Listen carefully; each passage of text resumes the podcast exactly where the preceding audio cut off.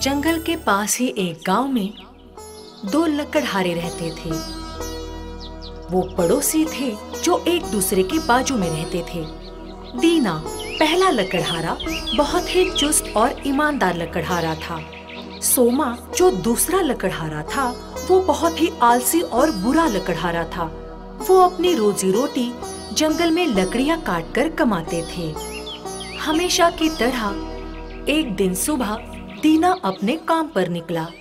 आह, ये कितनी सुबह सुबह काम करने जा रहा है। बेकार है। मैं तो थोड़ी देर बाद जाऊँगा। सोमा की ज़िंदगी में परेशानियाँ थी क्योंकि वो मेहनत करने के लिए तैयार नहीं था।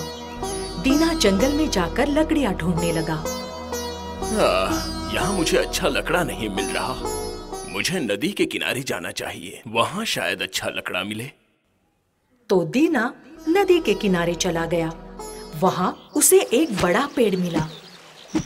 दीना पेड़ पर चढ़ा और उसे काटने लगा। जब वो काट रहा था, कुल्हाड़ी उसके हाथ से फिसली और नदी में जा गिरी। अरे नहीं, ये मैंने क्या कर दिया? मेरे पास पैसा कमाने का बस यही एक साधन था। इसके बगैर मैं क्या करूँगा?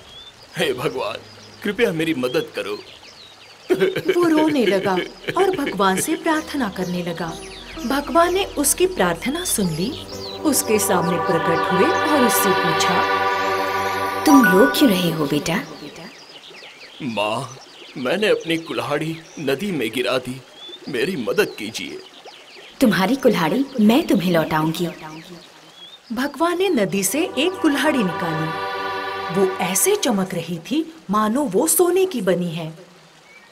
दीना इतनी अद्भुत चमकती हुई कुल्हाड़ी देखकर बिल्कुल चौंक गया। पर दीना ने बिना हिचकिचाए कहा नहीं माते ये मेरी नहीं है। भगवान ने दोबारा एक और कुल्हाड़ी निकाली। वो चांदी की बनी हुई थी। बेटा क्या ये तुम्हारी कुल्हाड़ी है? नहीं। भगवान ने एक लोखंड की कुल्हाड़ी निकाली। क्या ये तुम्हारी कुल्हाड़ी है? दीना के चेहरे पर खुशी थी। हाँ माते यही मेरी कुल्हाड़ी है। मेरे बच्चे तुम्हारी ईमानदारी देखकर मैं बहुत खुश हुई। तुम तीनों कुल्हाड़ियाँ रख लो। ये तुम्हारी ईमानदारी का इनाम है। सब तुम्हारी हैं। दीना खुश होकर तीनों कुल्हाड़ियों के साथ घर गया। जब वो सोमा के घर के पास से गुजरा सोमा ने कुल्हाड़ियाँ देखी और चौंक गया। सुबह वो लोहे की कुल्हाड़ी लेकर गया था लेकिन अब मैं देख रहा हूँ कि वो एक सोने की और चांदी की कुल्हाड़ी लेकर लौटा। ज़रूर कुछ गड़बड़ है। इसके पीछे जाकर सब पता लगाता हूँ। सोमा बिना दीना को पता चले उसके पीछे चलने लगा। दीना घर पहुँचा और उसने अपनी बीवी को बुलाया। अरे सुनती हो कहाँ हो तुम? बाहर आओ जल्दी। मैं और इंतज़ार नहीं कर सकता। आ रही हूँ क्या बात है? जरा आकर खुद ही देख लो। कुछ खास है क्या? वो वहाँ आई और उसने कुल्हाड़िया देखी और वो चौंक गई। कैसे? कैसे तुम्हें ये सोने और चांदी की कुल्हाड़िया मिली? दीना ने समझाया कि कैसे भगवान प्रकट हुए और कैसे उसे ये कुल्हाड़िया दी। मैं इतनी खुश हूँ कि तुम्हें क्या बताऊँ? हम ये सोने की कुल्हाड़ी बाज़ार में बेच देंगे। सोमा जो ये बाहर से सुन रहा था उसने फैसला किया कि कल वो दीना का पीछा करेगा। अगले दिन दीना ने सोने की कुल्हाड़ी बेच दी और अपनी ज़िंदगी नए सिरे से शुरू की। दीना के अमीर होने के बावजूद वो हमेशा की तरह काम पर जाने लगा। दीना तुम इतनी सुबह सुबह कहाँ जा रहे हो? हमेशा की तरह काम पर ठीक है मिलते हैं। ये तो सच में पागल है। अमीर बनने के बाद ज़िंदगी के मज़े लेने के बजाय ये अभी भी काम कर रहा है। ओ इसके पीछे जाकर पता लगाता हूँ कि लकड़ियाँ काटता किधर है। सोमा दीना का जंगल में पीछा करता है। दीना नदी के किनारे जाकर अपना काम शुरू करता है। आ, ये वो नदी है जिसमें उसकी कुल्हाड़ी गिरी थी। इसके जाने तक मैं यही इंतज़ार करता हूँ। दीना के जाने तक सोमा रुका रहा। सोमा जल्दी से नदी के पास गया और जानबूझकर उसने अपनी कुल्हाड़ी पानी में डाली।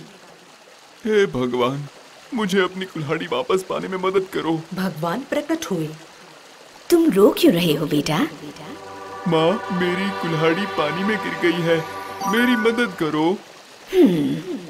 ये एक कपटी इंसान है। मुझे इसे सबक सिखाना होगा। भगवान ने पहले उसकी लोखंड की कुल्हाड़ी निकाली। क्या ये तुम्हारी कुल्हाड़ी है? दीना तो अपनी पत्नी से ये कह रहा था कि भगवान ने उसे पहले सोने की कुल्हाड़ी दिखाई। लेकिन ये तो मुझे लोहे की कुल्हाड़ी दिखा रही हैं। कोई बात नहीं मैं इनसे झूठ बोल देता हूँ। नहीं।